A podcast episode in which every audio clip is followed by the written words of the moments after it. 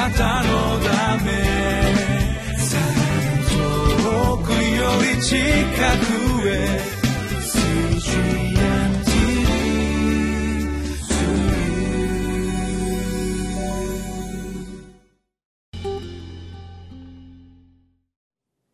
皆さんお元気でしょうか？ホライズンコミュニティチャペルの塩島です。今日もこのリビングライフの時間がやってまいりました。今日のタイトルは神の御心を行う真の従順の生贄。2019年3月19日。今日の聖書箇所はヘブル人の手紙10章の1節から10節になります。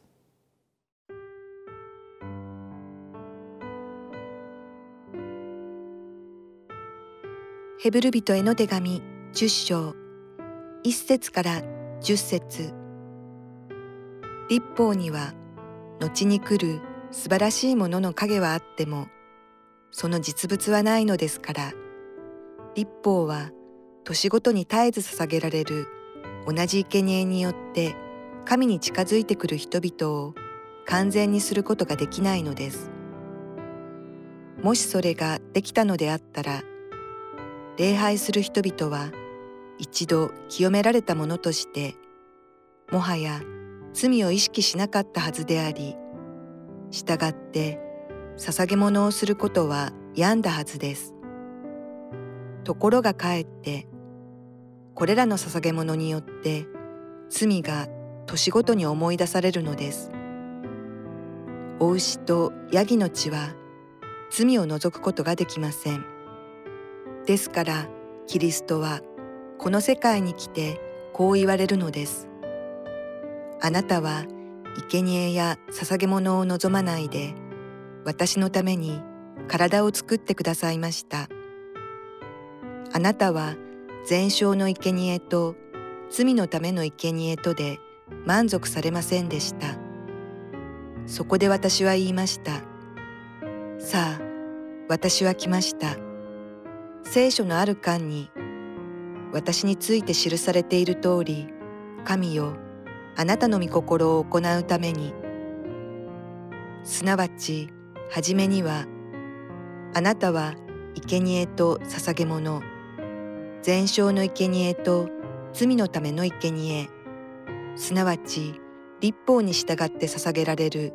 いろいろのものを望まずまたそれらで満足されませんでしたと言いまたさあ私はあなたの御心を行うために来ましたと言われたのです校舎が建てられるために前者が廃止されるのですこの御心に従ってイエス・キリストの体がただ一度だけ捧げられたことにより私たちは聖なるものとされているのです。私たちはこのヘブル人の手紙を通して私たちの信仰がこのキリストの御業によって実現した新しい契約に基づいていることを古い契約であるモーセの立法による祭祀制度というものを通して学んでいます。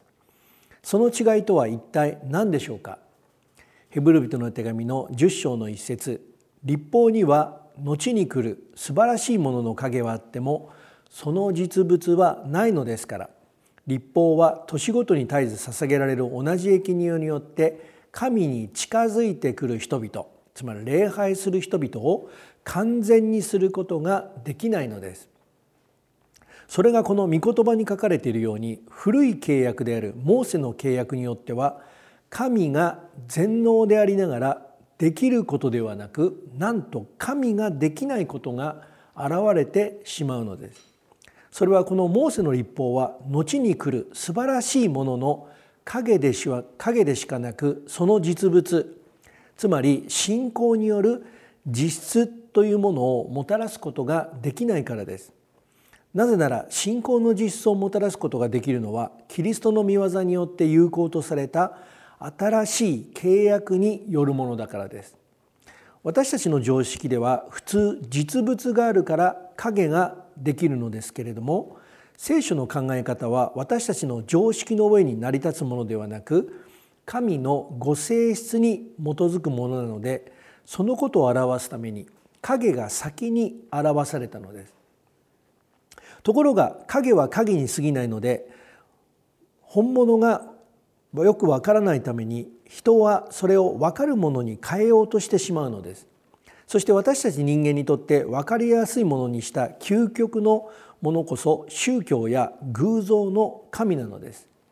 なぜなら宗教や偶像とは私たちの中から作り出したものです。ですから分かりやすいものなのです。しかしそれらはむしろ神ができないこと。その結果私たちができないことが現れてしまうことになってしまうのです。ではその神ができないことが一体何に現れてしまうのでしょうか。ヘブル人の手紙の10章の2節から4節。もしそれができたのであったら礼拝する人々は一度清められたものとしてもはや罪を意識しなかったはずであり従って捧げ物をすることはやんだはずです。ところがかえってこれらの捧げ物によって罪が年ごとに思い出されるのです。お牛とヤギの血は罪を除くことができません。それは神である主を礼拝することにこのように現れてしまうのです。なぜならこの古い契約であるモーセの立法による再制度に従ってこの主を礼拝しても礼拝人たちが清められるのではなくむしろ自分の罪を意識するようになってしまうからです。なぜなら神を礼拝する時にモーセの立法に基づいて捧げられる動物の犠牲によってはむしろ自分の罪を年ごとに思い出すことになるからなのです。それは古い契約に従って捧げられるお牛やヤギの血が神神が罪を取り除くことができないということが現れるからなのです。そのことを最も経験した人の一人がキリストの使徒とされたペテロです。キリストは一晩中漁をしても一匹も魚を取ることができなかった自分ではガリラヤ湖では一番の漁師だと思っていたペテロに向かって深みに漕ぎ出しなさい。漕ぎ出して網を下ろして魚を取りなさいと言われました。ペテロがそのキリストの言葉通りに網を下ろすとなんとおびただしい魚が取れたのです。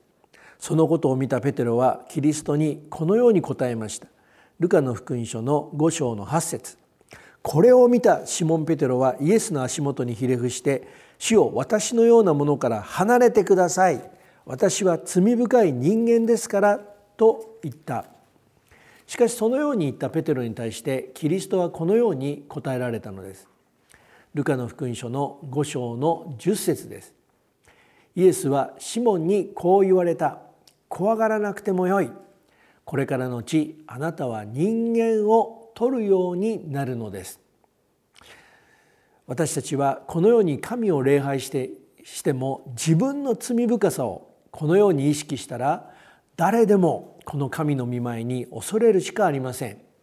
しかしキリストはこのようにご自身を礼拝する者に対してその恐れを取り除くことができることをこのことを通して示されました。なぜならそれが新しい契約によって神ができることだからなのです。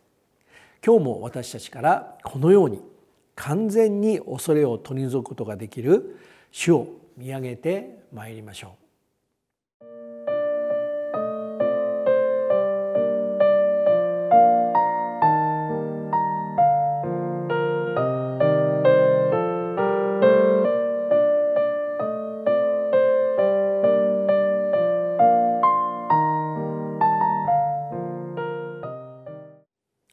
ではこのことは主が何を御心としていることを示しているのでしょうか？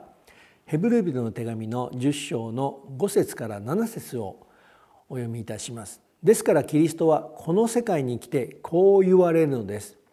あなたは生贄や捧げ物を望まないで私のために体を作ってくださいました。あなたは全焼の生贄と罪のための生贄とで満足されませんでした。そこで私は言いました。さあ私は来ました。聖書のある間に私についてついて記されている通り神をあなたの御心を行うために。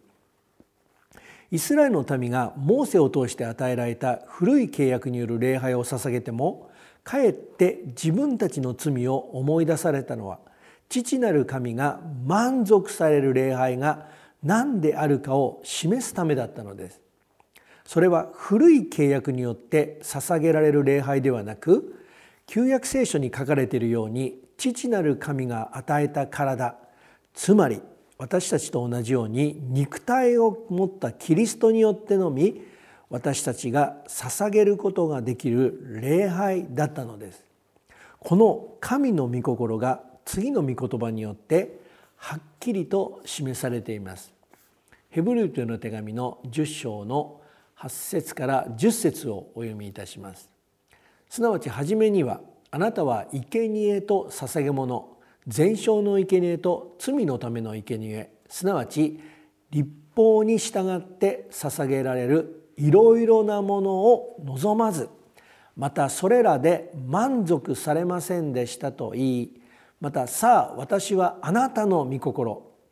つまり父なる神の御心を行うために来ました。と言われたのです。後者が建てられるために前者が廃止キャンセルですね。キャンセルされるのです。この御心に従ってイエス・キリストの体がただ一度だけ捧げられたことにより私たちは聖なるものとされているのです。父なる神が御心としていた礼拝とはこのキリストの体がただ一度十字架上で死ぬことによってのみ私たちの罪を唯一取り除くことができることによって前者である古い契約が廃止され後者である新しい契約によって私たちがこの主を礼拝するためだったのです。ですから私たちはこのキリストが2000年前にあのゴルゴダの丘で捧げられたことによって実現した後者である新しい契約によって聖なるもの罪を許されたもの罪を許されるためではなく罪を許されたものとして主を礼拝することができるという特権に預かっているものなのです。今日もこの特権に預かっていることを大いにこの主に感謝して主と共に歩んでまいりましょう。主の祝福をお祈りいたします。愛する天皇お父様私たちはキリストが十字架にかかってくださったことによって実現した新しい契約によって聖なるもの罪許されたものとして大胆にあなたを礼拝できる大いなる恵みに預かり大いなる祝福に預かるためにこの生涯が与えられています。どうかあなたの子供たちを大いに祝福しあなたの栄光を表してくださるようにお願いいたします。キリストイエスの皆によってお一人お一人を祝福してお祈りをいたします。アーメン。なたのため。遠くより近くへ。